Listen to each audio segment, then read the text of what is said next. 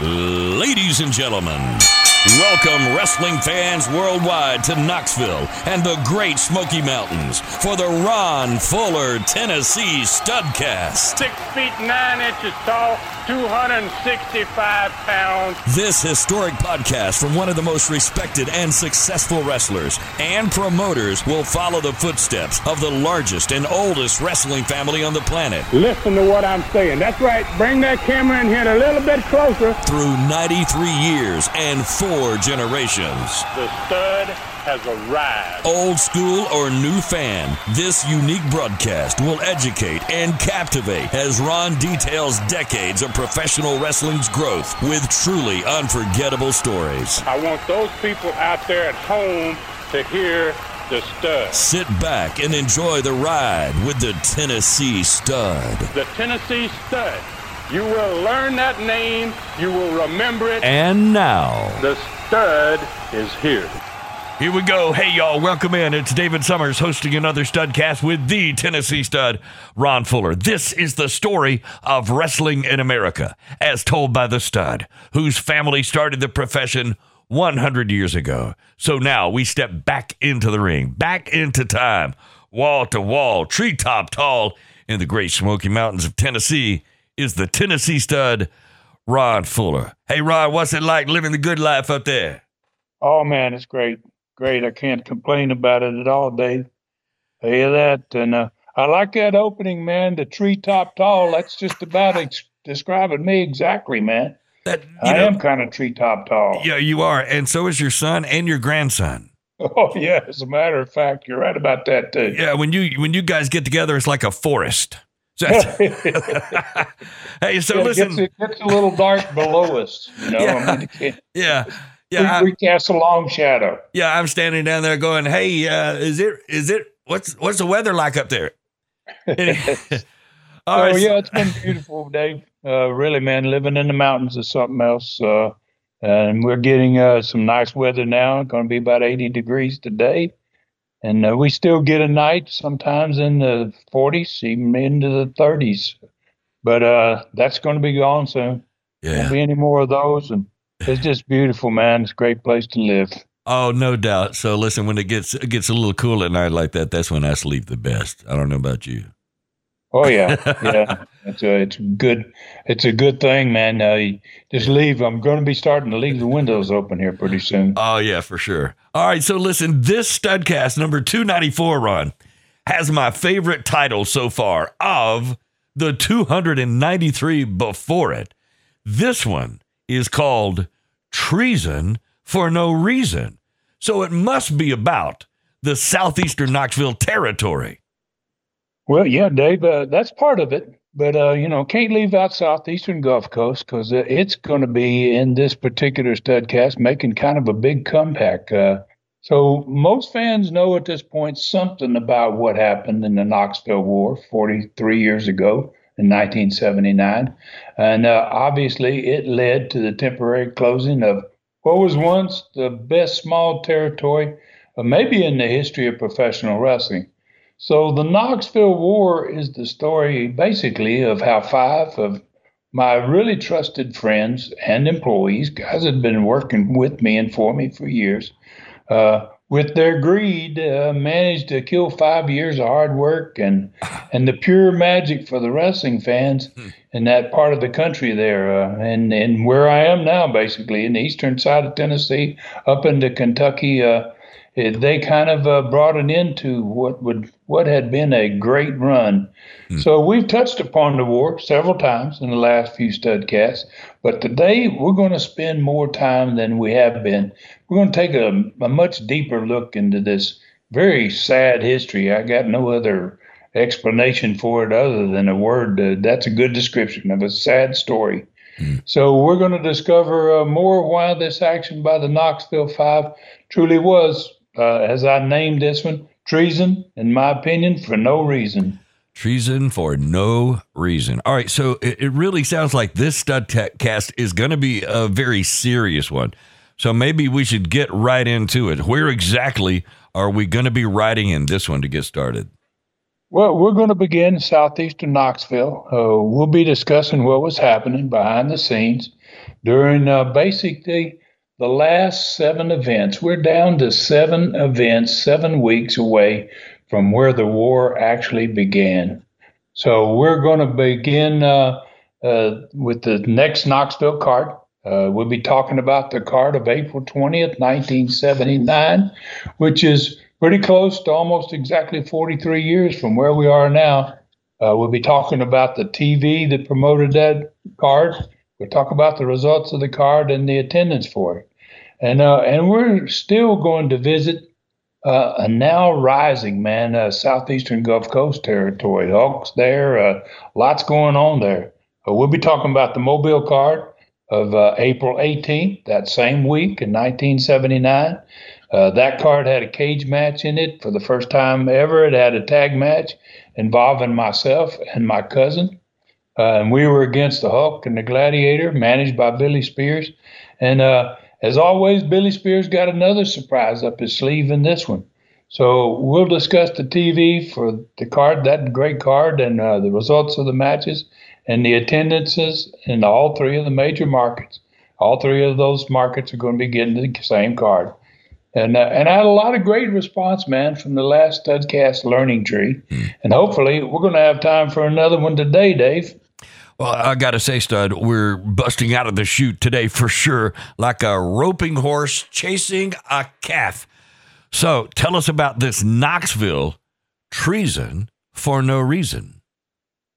Well, after 43 years, man, I got to admit, I still don't know the reason for the treason, to be honest with you. Uh, uh, so, but let's begin today's di- dissection of the Knoxville War with the man I feel that was undoubtedly uh, most responsible for for what happened there, and that was Bob Roop. And uh, here's the first reason why I think uh, this is true that Bob Roop is the guy.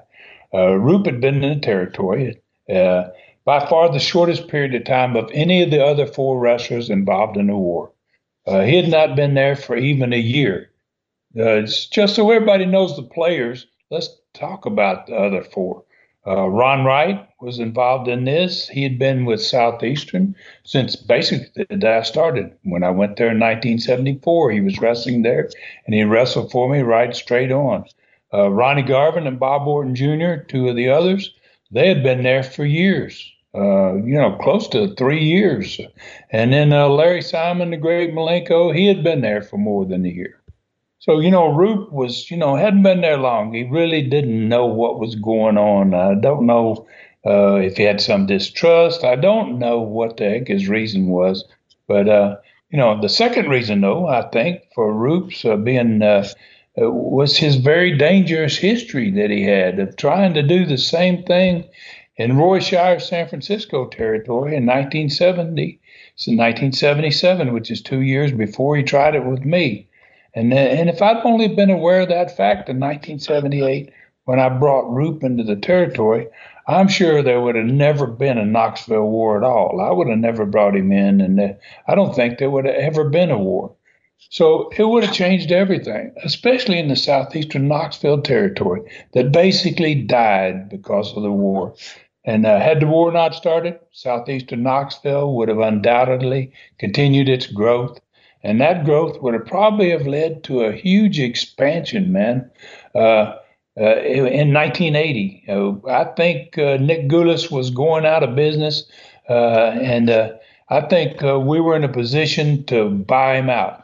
And so in 1980, Nick Gulas was finished as a wrestling promoter, and his business was basically dead. And if if the Knoxville War hadn't happened, we would have bought his entire territory. We bought from him the northern part of Alabama in 1980, but we would have probably bought the whole thing if we hadn't had this Knoxville War. Uh, we would have been doing great in uh, Knoxville still. Uh, we would have picked up Nashville. We would have picked up Chattanooga. We'd have picked up most of the rest of the state of Tennessee. And uh, when you combined all that with Knoxville and you added the Gulf Coast to it, it would have been one of the largest and strongest territories in the world. Oh, no, no, no doubt at all. I can see where all of that could have happened. Southeastern could have possibly dominated the sport, especially in the southern U.S. So so back to Bob Roop. Remind us again how how did he get to be the booker for Southeastern Knoxville? Okay, so you know he came into the Knoxville territory in the early part, the early summer of 1978, and uh, he he had I had history with him. He had been a friend of mine uh, from way back in the Snake Pit days, and during my first four years in Florida territory before I came to Knoxville. So when Roop arrived in Knoxville, he was working hard. He was getting over, and uh, you know he was mentioned to me by a few guys that he had some booking experience. But uh, wow, I wish somebody had told me how he handled that booking experience and the opportunity that he had, uh, it would have really changed everything. So I was in, uh, you know, 1978, September of 1978. Uh, I had just returned home to Knoxville after booking and wrestling in uh, down there in the Southern Territory in the Gulf Coast Territory. Actually, booking and wrestling in both territories. And I sent my brother Robert south to take my place. I was basically burned out, Dave, at that point from overseeing and handling all the business in two territories and wrestling back and forth in both of them at the same time. Mm-hmm. So Roop got the job, and he seemed to be very happy with it. Uh, it was an instant boost in his pay, and uh, and obviously I showed my confidence in him by making him the booker in uh, southeastern Knoxville. Okay, so to me, Ron, that really doesn't seem like a reason for treason it seems like things in Knoxville went well for Roop as Booker from September 1978 until the last couple events in uh, events in the Coliseum. So was April of 1979 the first things that began to look a little strange with the booking? Was that when the first things were happening? Yes, it was, Dave. I mean, I'm, I meant I first mentioned noticing something odd about Roop's booking a few studcasts back. Uh, and uh, he dropped his cards, uh, you know, from six matches to five for no reason that I could see. And uh, maybe you remember us talking about it. And I brought it up to him, and he went mm-hmm. back to the six match card mm-hmm. until the card in the in the last studcast. Uh, the card of April 13th, to be exact, 1979, the last card before we're we got to this one that we'll be talking about today, uh, had several other things on it that caught my attention. Uh, and other than the five matches, it only had five matches on it. Uh, it had a two referee Southeastern Tag Championship match with two teams uh, wrestling against each other that had uh, only wrestled against each other for one time before. So, uh, and that was two weeks earlier. Mm-hmm. So, uh, you know, pretty ridiculous to have two referees in the in the second time a team wrestles itself, and even more ridiculous than that, it was going to be the last time those two teams ever wrestled each other in Knoxville. so, wow, I mean, you know, that's crazy. So, uh, you know, uh, so then, uh, then just as strange was the fact that the hottest babyface in the territory, Crusher Blackwell. Uh, who was at this point known as the Canadian Bumblebee, also, mm-hmm. was not even on the TV show that promoted it at all. no, and uh, and then let's push it a little further. He was dropped from the main event down to the second match on the card. Now that meant that was absolutely no sense at all. I mean, why would you do that? You got a great little star that's really gotten over, and now you just kind of sh- shift him to the bottom of the card. Okay, you just called a 450 pounder little star. I was I was I was thinking this is the biggest man you got, and maybe even fan wise as well. So why why would a booker do something adverse as that on a card? I mean, and, and not feel like he was jeopardizing his job. I don't I don't get how he thought that was going to be good for the company in any fashion. Well, you know that that's why we're talking about this today, like we are. So let's just look back on what was to come, you know. And I can think of no reason other than the greed for the five of these guys wanting to steal what I and so many of these other hardworking wrestlers had worked to build. And if they had a problem with me, everybody knew I was easy to talk to, and I was willing to work with people. And uh, why didn't these guys just come to me, especially Roop, who was in the position of control? And I still to this day have no idea when their plan to take over Southeastern began. I don't know exactly where it started, what date it was, or anything that, even close.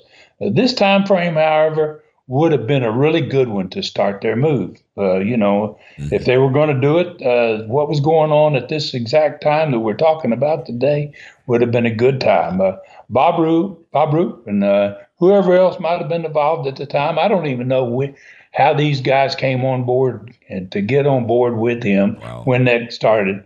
But uh, whoever was involved in it, uh, they had not been on the Knoxville card or even in that territory. Mm-hmm for three weeks. You know, uh, I was committed. Basically, uh, I wasn't there at all for that for three week period of time here. This was just the beginning of the stretch. Me mm-hmm. not being there, mm-hmm. I was committed to the Gulf Coast territory. I had to be because there was a drop in the business there, and uh, it was due to the loss of talent to the Memphis territory, and uh, so everybody in Knoxville, and especially these guys involved in this this uh, this treason here. Mm-hmm. Uh, they knew they knew that I, I wouldn't I would probably have no idea of uh, what was going on in Knoxville because I wasn't able to come home. I was there steady, and however they were not aware of my conversations with Les, and that might have been the only thing that uh, kept uh, kept me involved at all to kind of know kind of what was happening because Les and I were talking about it. Wow. I mean, it's um, to me, it's crazy that Roop or or whoever thought, hey, let's let's depress the product and see if they'll just let it go. I mean, to me, absolutely diabolical. So it sounds like really due to Roop's booking, they were, I think, maybe intentionally hurting the business. I mean, is that where you were on that? I think diabolical is the perfect word. I mean, uh, I think you know that there's a great possibility that's exactly what they were doing. And and if if you were in Roop's shoes and in charge of most of, what was happening in the Knoxville territory at that point, mm-hmm. and you wanted to take over that company, wouldn't you want to slow business profit down? Wouldn't you uh, mm-hmm. want to change business from being very good to being a loser? Because yeah. you're getting ready to start competing against that company. Right. So uh, it would not been it would not give a, give you a better chance to win a war for a company than uh, the situation that was there in his face right then. Wow. I mean, uh, never looked at it that way. So, I mean, it's getting crazy, Ron. So, why don't we take a close look at this week's card in Knoxville on Friday, April 20th of 79, like you did last week, and see if you notice anything about it that makes no sense for a booker to do. That's a great idea, man. I mean, you know, uh, we'll we'll go through it. Let's just cover the card, and then I'll break it down with uh, any questions that I I get uh, as we uh, talk about the card. All right. So this card uh, opened up with three Bayliner boat tournament matches. The first one had Ken Lucas versus the Inferno. The second boat match was Crusher Blackwell. Second match versus Buzz Sawyer. The third was Mr. Fuji, presented by Ron Wright. Uh, you know, he no longer was managed. He was presented by Ron Wright versus the Hawaiian Dean Ho.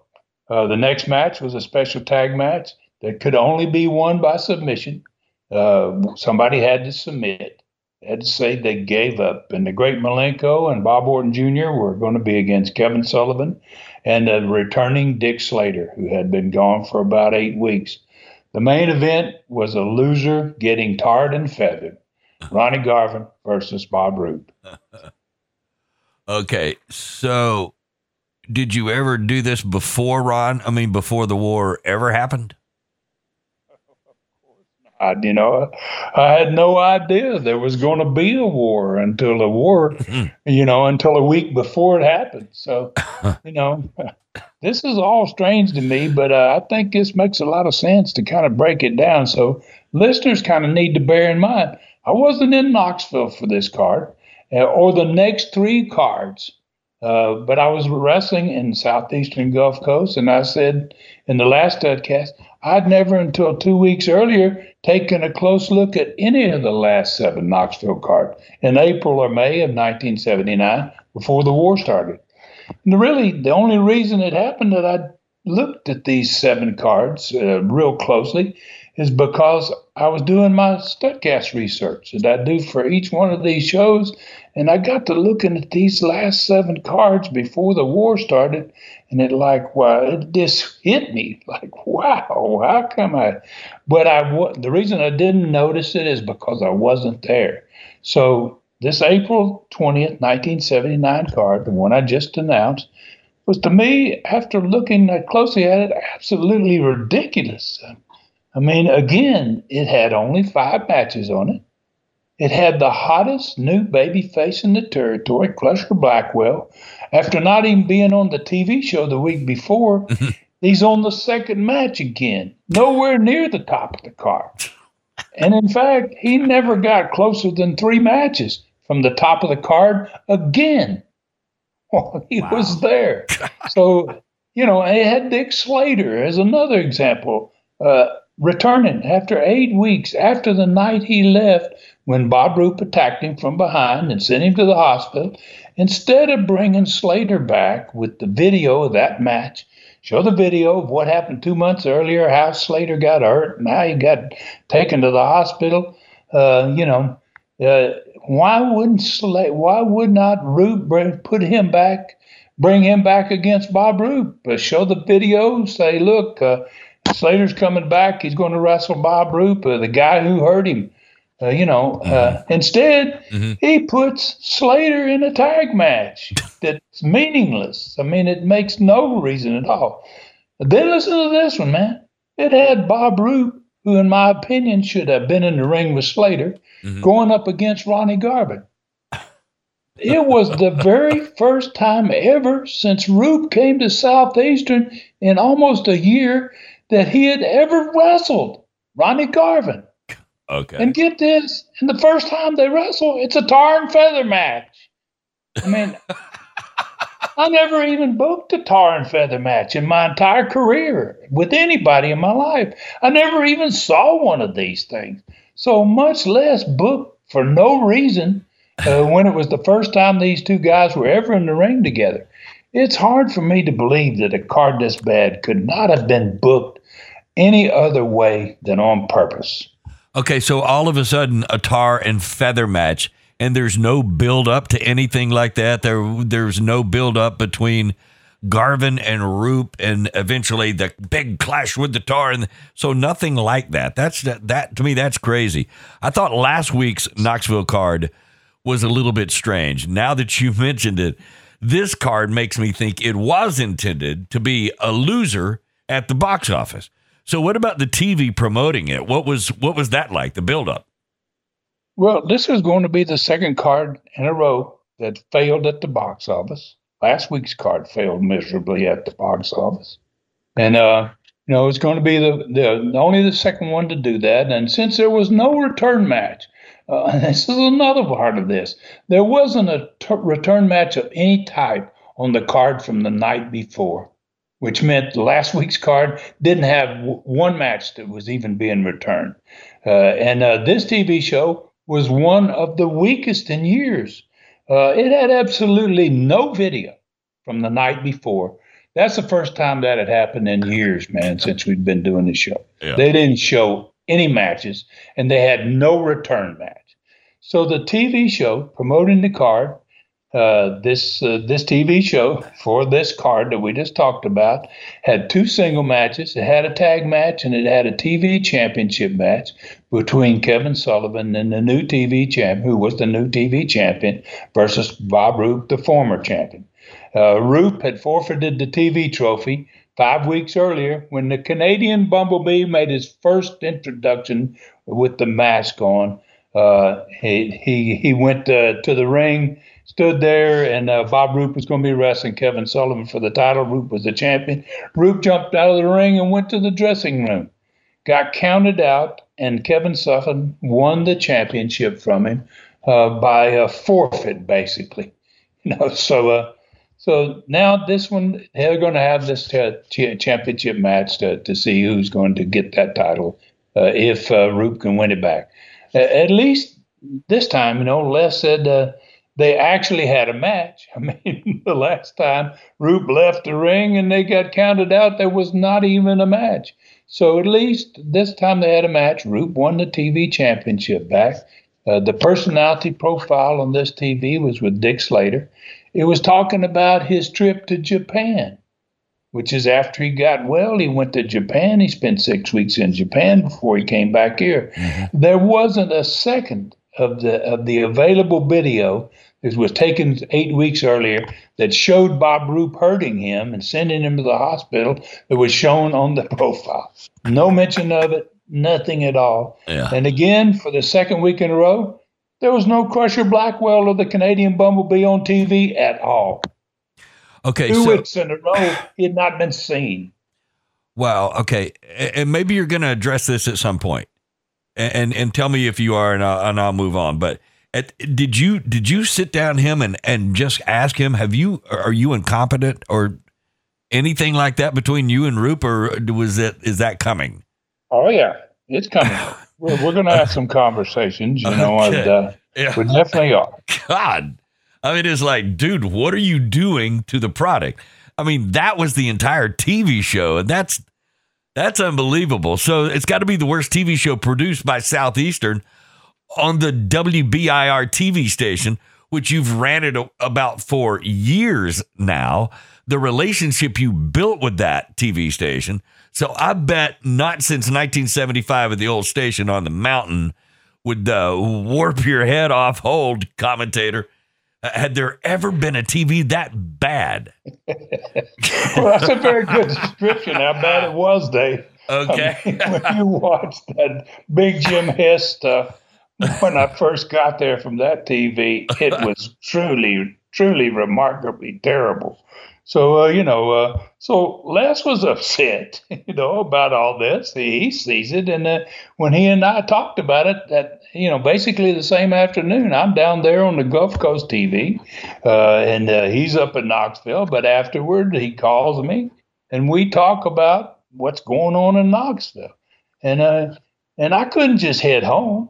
I was booked in five cities that upcoming week with me and my partner, Roy Lee Welch, against the Hulk and the Gladiator, managed by Spears. So I got Roop on the phone. I had a long conversation with him uh, the next day. And it was a Sunday. I was booked in Pensacola that night. So, uh, and as I was in Pensacola, I called him long distance. We talked about everything I heard that had happened on Friday and Saturday. And he apologized uh, saying he had a personal problem the week before and that he had allowed it to affect his job and it would never, he promised, ever happen again. And, uh, you know, looking back, you know, I have a good idea now uh, what his real problem was. I mean, he, he wasn't having a problem. I was having a problem and I didn't know it. Oh, okay. All right. All right. I'll take that for now. Anyway, all right. So, what happened the next Friday night on the April 20th, 1979 card after this TV that we just discussed? Well, Ken Lucas uh, won his first Bayliner boat tournament uh, match over the Inferno. Uh, Crusher Blackwell beat Buzz Sawyer. Great match, by the way, uh, from what I heard. Les told me was really a great match. Uh, in the submission only match, the great Malenko made Kevin Sullivan give up in his Russian sickle hole, while Bob Orton Jr. kind of kept Dick Slater out of the ring and on the floor until uh, Malenko could get the submission. Uh, in the tar and feather match, Bob Roop was the one embarrassed when Garvin beat him. Uh, Garvin poured honey, from what Les says, all over him and a bag of feathers, uh, you know, uh, all over him from head to toe. And uh, and thank goodness I asked Les, I said, did they do that in the ring, man? Ruin one of our mats? And he said, no, Ron, they put an old mat on the ring before they did the tar and feathering. So the mat was saved at least.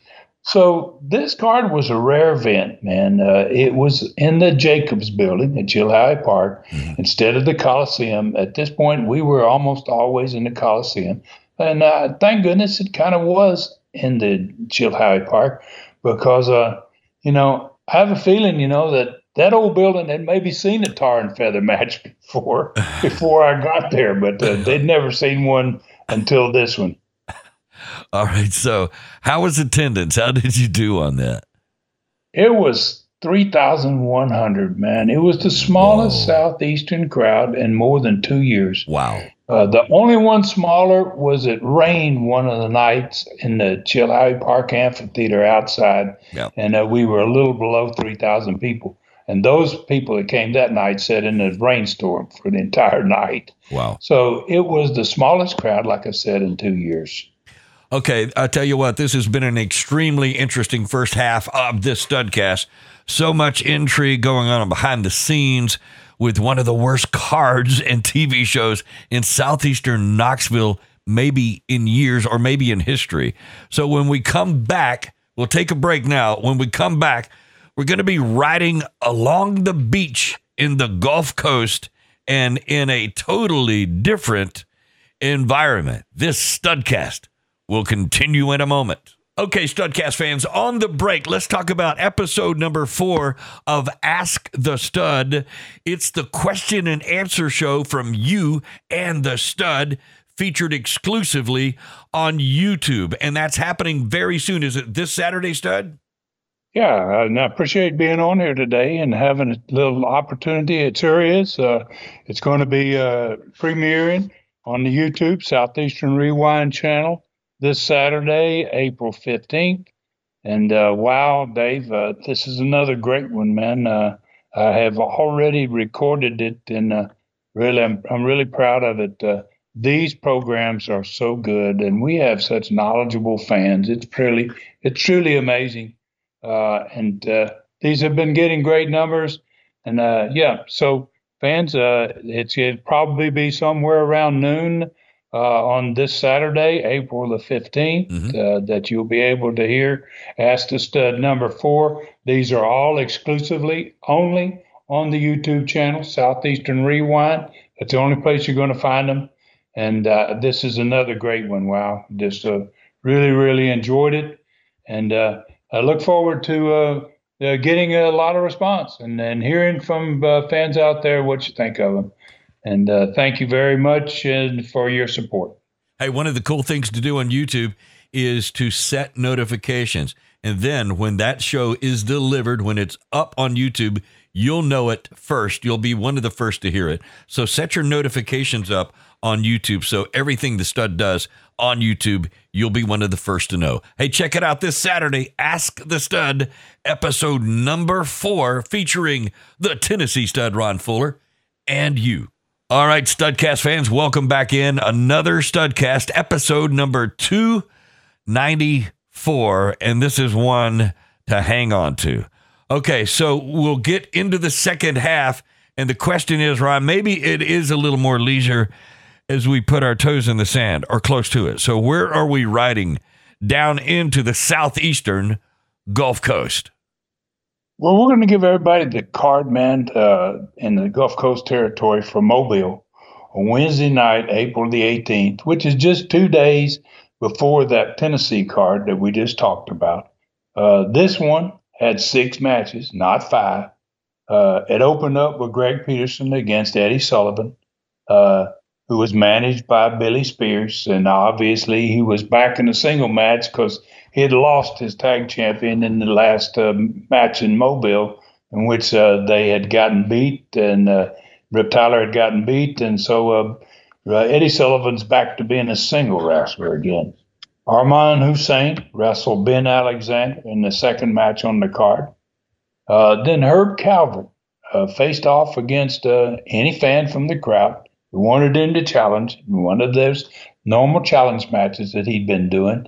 And after that, he was going to wrestle uh, punk rock Wayne Ferris, who is the future honky tonk man. Uh, Ricky Fields and Terry Latham, the new Southeastern Tag Champions, they weren't defending their belts on this card. They had just won them the Wednesday before, but they were taking on a team that weighed a combined weight of 600 pounds, almost 200 pounds heavier than they were, basically, those two guys. Mhm. So Afa and Sika, the Yep. Samoans, Yeah. uh, who were family members, they're actual family members of The Rock. Yep. and and uh, you know the guy of a future WWF fame, man. Yeah. So the next match was a special challenge tag match. It was with Roy Lee Welch and myself against the Hulk and the Gladiator, managed by Billy Spears. The main event was for the Southeastern Championship inside a steel cage, with the loser leaving Southeastern and the winner becoming or staying the champion, depending on who won. Dr. D. David Schultz was defending against Norvell Austin. All right, that's a pretty good card right there. Two great matches and an extremely important cage match that was going to see another star exit from Southeastern Gulf Coast.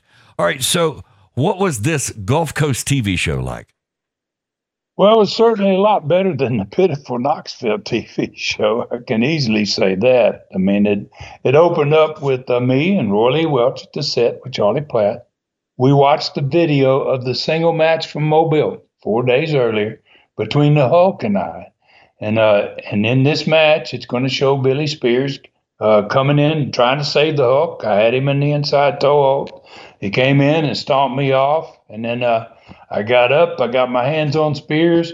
Uh, all of a sudden, the gladiator came from uh, the dressing room, and uh, and uh, and once he came in the ring, I started working on him, and uh, and then finally, Hulk got up, he stopped me, and wow, all three of those boys, the Hulk, Spears, and the gladiator, were all trouncing me and stomping me pretty good, and then Roy Lee uh, who nobody we knew was in the building, came from the dressing room, and he, he kind of saved me, man. Those guys thought they had done their job, and they got out of there. uh, so Roy and I were coming back on this mobile card as partners for the first time in years since I'd wrestled with Roy as partners.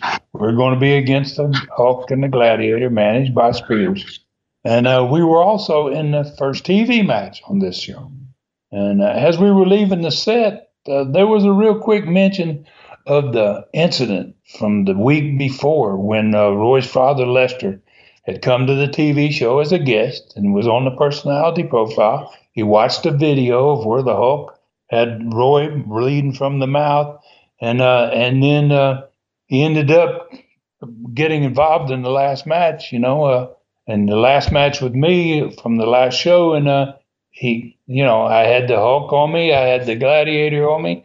It was kind of the same type of deal as happened in Mobile, but uh, this time uh, Lester had come come in to help me, and ended up uh, Hulk put him in the bear hug, and he ended up bleeding from the mouth.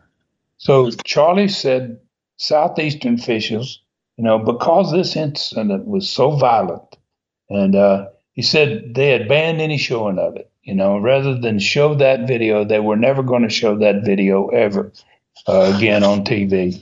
And uh, so he wished um, wished me and uh, Roy luck against Spears and his men, and we left and went in the ring.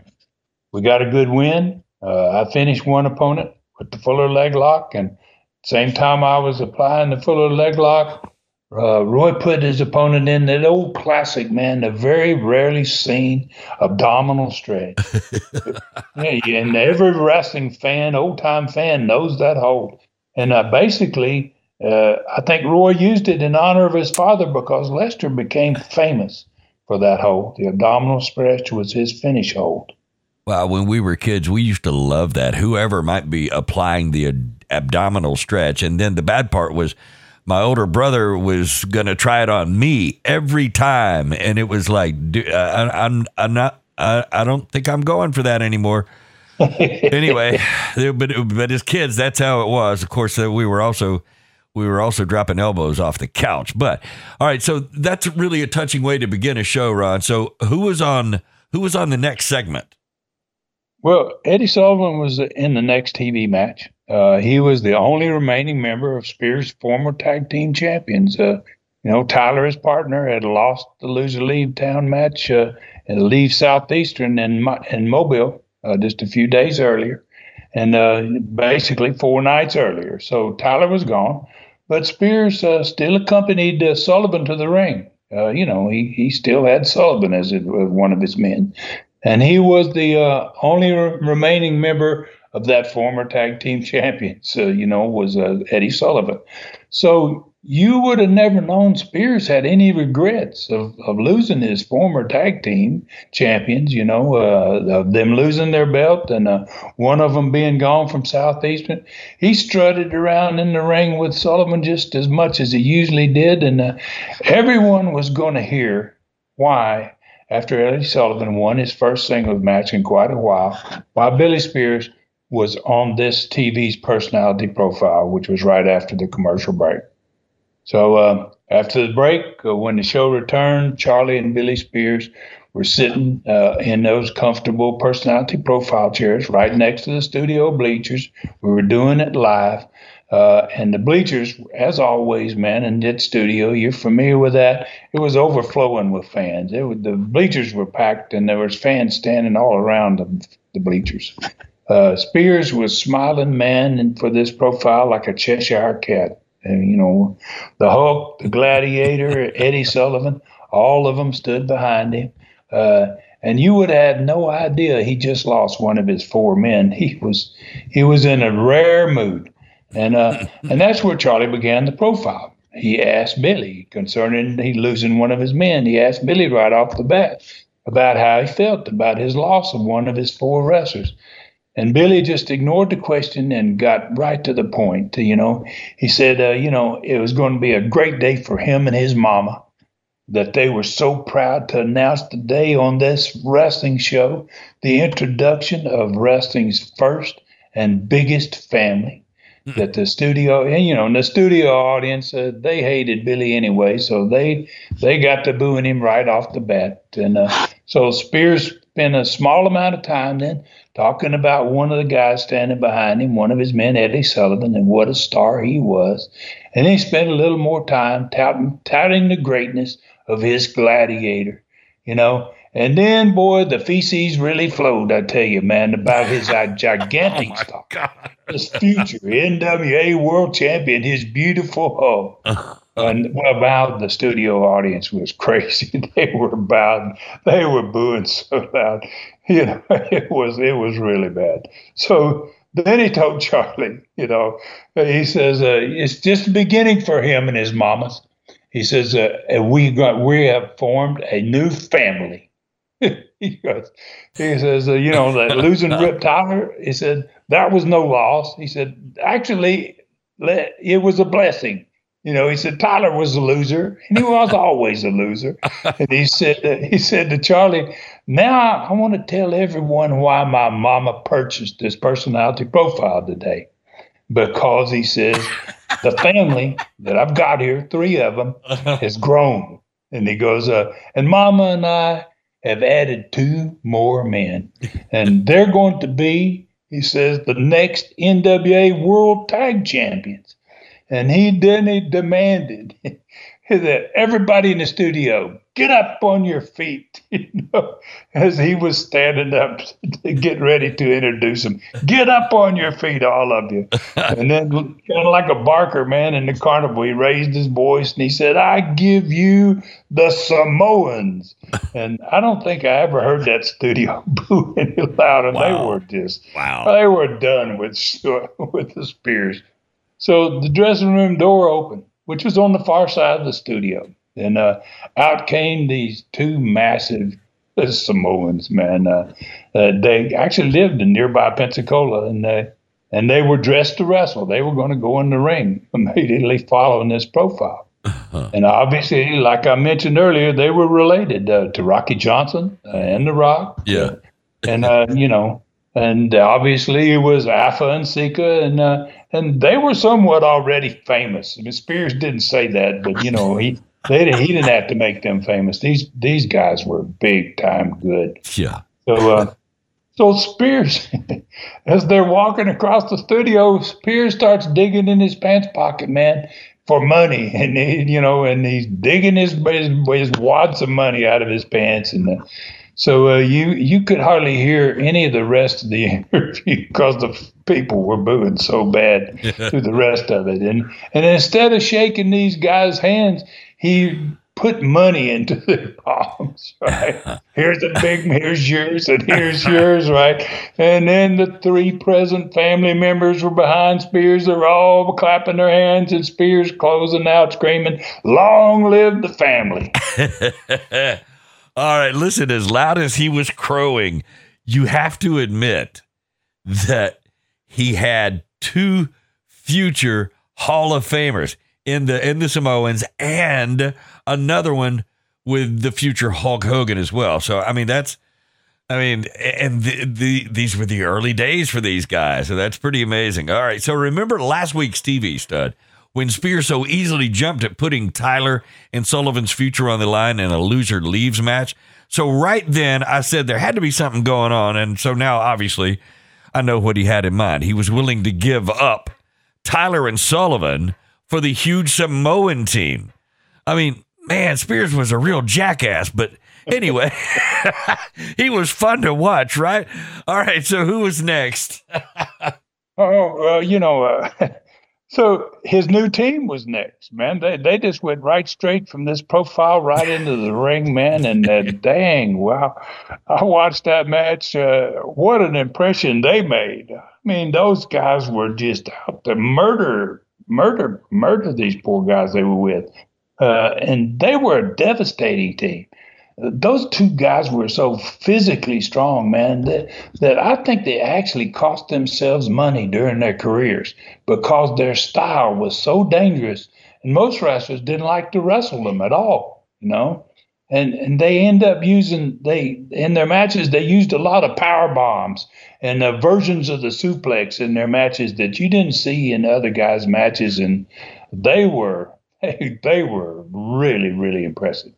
Uh, Ricky Fields and Terry Latham, man, they joined Charlie to set to commentate on that match, and they were both amazed, man, what they were seeing, you know. And each one of these Islanders were huge, man, at least 300 pounds, and they were agile and quick were kind of like Crusher Blackwell in the southeastern Knoxville territory. Right. They were huge and big yeah. and fast, and you know, so and you could almost hear the voice. You hear the fear in Fields and Latham's voice as, as Samoan's opponent were carried from the ring at the end of it. These boys are like, "Oh my God, they want to go. Jeez, we got to wrestle these guys." So, uh, so the last match was the southeastern champion Dr. D. David Schultz, and he was getting ready for his loser leaves title match in the cage with the same wrestler that uh, he had been in the ring with for basically about the last six weeks. Uh, he had been married to Norvell Austin, but they were about to get divorced. So uh, this was going to be uh, basically the most important Southeastern match in their careers. So Norvell Austin, he joined Charlie to set to watch Schultz, and and um, wow, he was full of respect for Schultz, man, as they watched the match. And and Schultz kind of returned his respect uh, by the way he he intentionally demolished this young wrestler, just punished him horribly, right? and uh, you know, so it was the best way to end a great TV show, man. It was serious, and uh, wow, was with a big command and win. Hey, by the way, no comparison between this TV and the one in Knoxville that was a pretty good sleeper that you told us about earlier, 43 years ago, by the way. I think the tone was set for some great matches the following Wednesday night in Mobile, Alabama. So, what happened that night, April 18th, 1979? Well, Billy Spears, man, new family. Uh, obviously, they had a busy night. Uh, Eddie Sullivan, managed by Billy Spears, he started off the night with a victory over Greg Peterson. Uh, Armand Hussein got another win. Uh, he, he had several good wins uh, over Big Ben Alexander. And then the third match between Punk Rock Wayne Ferris and Herb Calvert turned out to be much more than it was expected to be for the fans and for me too. It was so Punk Rock went to the ring and he stood at ringside waiting while Calvert wrestled one of those challengers from the audience for five hundred dollars. And uh, as Calvert was pinning this guy, Punk Rock just charged him. Man, he's on top of the guy. He's, he's got him pinned, and uh, and he stomps Herb in the back of the head. And uh, and the audience challenger, he rolled out of the ring and he ran. it was like, oh my God, I don't want to get part of this. So punk rock, man, turned vicious, man, like I'd never seen him before. He actually busted Calvert's eye, with his right eye, and uh, so it was the first time Calvert had bled since he came to Southeastern, which is months ago at this point. So I was watching the match and. Uh, and I got I was really very impressed by Calvert because uh, Calvert fought back. I mean, like, wow! In fact, he opened up punk rock, and uh, suddenly, man, the third match was like a main event. The building was on its feet, man, and they both fought out of the ring and all the way back to the dressing room. Uh, and Ferris ran into the dressing room and uh, so Calvert went back to the ring. Uh, I think he thought he was going to get there before the referee could count him out, but he didn't. He got there after he had been counted out. So uh, both men got counted out. But Calvert grabbed the announcer's microphone and he challenged Punk Rock to come back to the ring. And the crowd exploded. They were ready for more of it. And so Ferris, being a, you know, he's getting pretty sharp, man, for a young heel. Uh, he teased the crowd, man, and he came about halfway back to the ring, and then he turned and went back to the dressing room. And then he got more booze than ever. And then Calvert challenged him to another match the following week. So he got the biggest round. Calvert got the biggest round of applause from the crowd that I'd seen him get since I, I'd, I'd started back down there. Wow. Uh, the match was taped, obviously, for the TV for the next week. That was something very unusual, Stud, especially in just the third of six matches. I'm sure you and Louis Tillet had something in mind for the next week. Are you kidding, Dave? I mean, what would you? Why would you think that? Yeah, I know, right?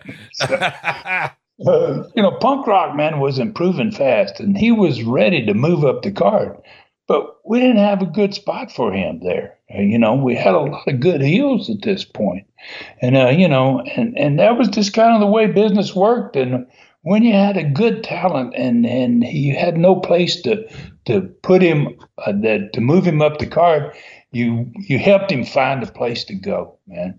And uh, so I found punk rock uh, a, a, great spot, uh, a much better situation than I had for him, right back in his hometown of Memphis. And uh, we're going to talk about more about that. We'll talk more about that next uh, cast because uh, there's a good story there. Uh, the next match was the Southeastern Tag Champions uh, Fields and Latham in a non-title match against the Giant Samoans, man, managed by Billy Spears, and uh, and that match would it, it basically set a tone for the future, man. The Samoans won. I just leave it at that, and uh, so the fans after the surprise in the third match we're really ready, man, for the next one. So Hulk and the Gladiator and Spears, uh, uh, boy, they stood them up. Just as soon as they came out of the dressing room, that crowd was on their feet and they were booing. And uh, two straight weeks of uh, Welch's bleeding from the mouth on TV at the hands of the Hulk and Spears. And now with uh, all this heat Spears had from forming his family, they had seen that on the TV. It made this tag match rock. Uh, it was wild. It, it ended in a double disqualification. Hulk and I fought through the crowd uh, and in the crowd in some places, and uh, back to the dressing room, to his dressing room. I went back to the ring, and when I got there, I found the referee was down, and Roy was tied in the ropes, and he was bleeding, and he had spears. He had the gladiator working on him, um, and uh, you know, and he had the Hulk working. The Hulk, uh, you know, I'm sure would have been working on him too had he been there you know, and uh, so they ran as soon as they saw me, but they had already done the damage to Roy, and uh, so it was just another match, man, uh, that we taped. It's going to be shown the next Saturday. So steel cage was mm-hmm. erected, which that's a that is an event in itself in a way fans watched him put that cage up. It, it really sets the tone for what's about to happen. Uh, this was a long running feud, man, between Austin, Norvell Austin, and the Southeastern champion, David Schultz. It's finally going to be over, and uh, Schultz retained his belt, and Austin was the latest to leave Southeastern Gulf Coast. Wow, I mean that really sounds like a huge night for Mobile fans, no doubt. So there was so much happening beginning with the third match of the night. So, what about the attendance in the three major markets with that card? Well, all three cities jumped again, man, as they had the, the week before. Uh, so Montgomery went from 3,500 to almost 4,000, 3,900. Dothan went from 3,700 to 4,000. It got to 4,000 again. Mm. And Mobile had its second sellout in the month of April, 1979. Wow. So all three cities, this is a really amazing thing here, Dave. All three of those cities beat Knoxville's attendance for the first time ever. Holy cow, that's hard to believe, Ron. I mean, the Knox Knoxville could have dropped in attendance that fast while the Gulf Coast territory not only being a fairly new territory, but a brand new booker, Louis Tillet, had accomplished all of this. Well, what's hard to imagine, uh, Dave, in fact, is uh, Louis did it. Well, if you think about it, he he accomplished this while losing ten top stars over a two month period of time. Bob Roop, on the other hand, had taken Knoxville from a steady five thousand fans per week for almost a year uh, down to 3,100 this last week. Wow. So that was almost a loss of 2,000 fans down uh, to the smallest crowd in two years. So uh, there was obviously something very bad going on there. And, uh, mm. you know, I had no idea what the heck was, was happening. Uh, and if I had only known then what I found out, I'm going to find out six weeks after that, my whole life might have been completely changed, different entirely. Wow. I mean, that's a great thought to end this studcast on, Ron. We are, this is good news. We are going to have a learning tree question today. This one comes from Danny Worley in Topeka, Kansas. He says, I never miss a studcast. I was wondering if the NWA provided any information to its members, such as yourself, about things going on around the wrestling world back then. Seems to me, had Mr. Shires in California reported his Bob Roop problem, it might have dr- dramatically changed your situation about hiring Bob Roop as your booker. Wow, that's a that's another great question there, man. Uh, uh, Mr. Worley, I think that's Mr. Worley. Worley's your last name. Uh, uh, you know, that's that's uh, that's not far. The you know you're in Kansas there. You're not far away from the old NWA headquarters in St. Louis, and uh, basically that's kind of what you're asking me a question about. Uh, and your question is a really good one. Uh, the NWA did have a newsletter. It went out to all the members once a month. Sam Muchnick, the president of the NWA for many years, sent it out personally, and I think he did it uh, did the letter in a lot of occasions because he had been a sports writer before he became promoter in St. Louis. Hmm. Uh, but there are there are several reasons here, sir, uh, that I, that I never saw anything in a newsletter to, to do with Bob Roop or Roy Shires, the promoter, and who was the promoter and the owner in San Francisco. Uh, Roy Shires was like most NWA territory owners.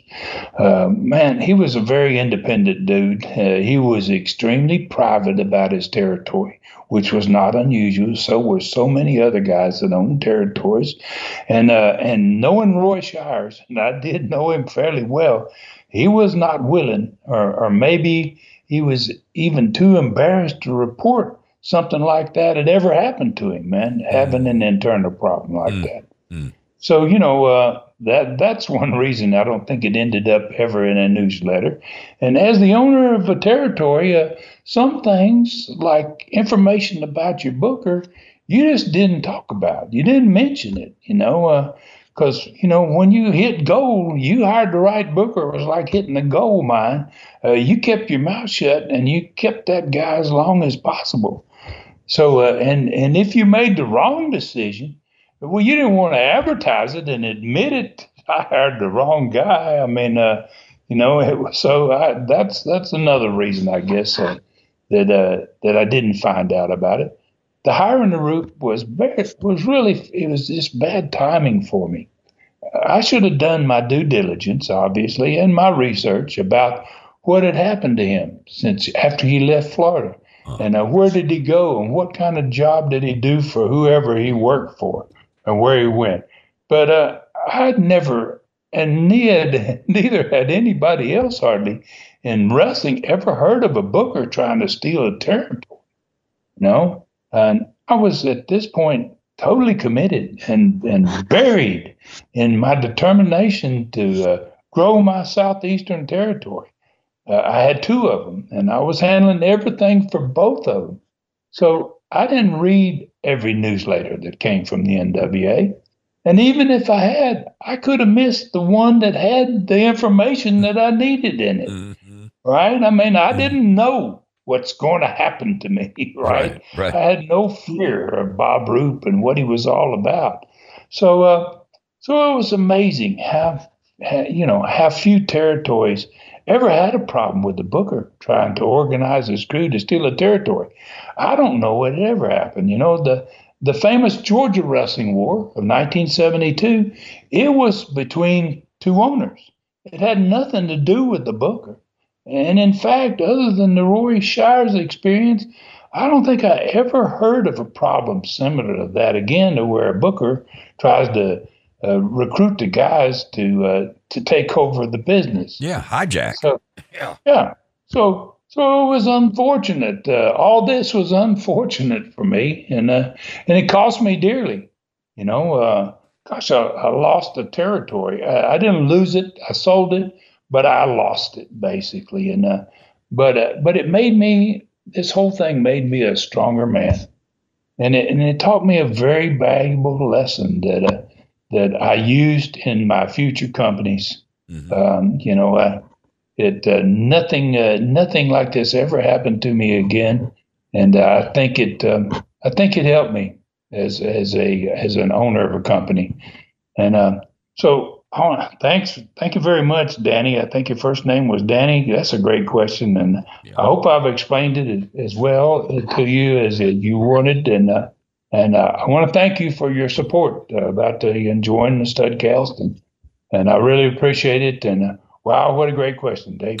Yeah, I think you covered that for Danny, and we appreciate him listening to the Studcast. All right, folks, on Facebook, you know, you can go to Ron Fuller Welch, Ron Fuller Welch, the Tennessee Stud on Facebook, like him and follow him there to become friends with a living legend. Same thing on Twitter. Find him on Twitter, Ron Fuller Welch, and follow him there too. Check out the website, tnstud.com tnstud.com.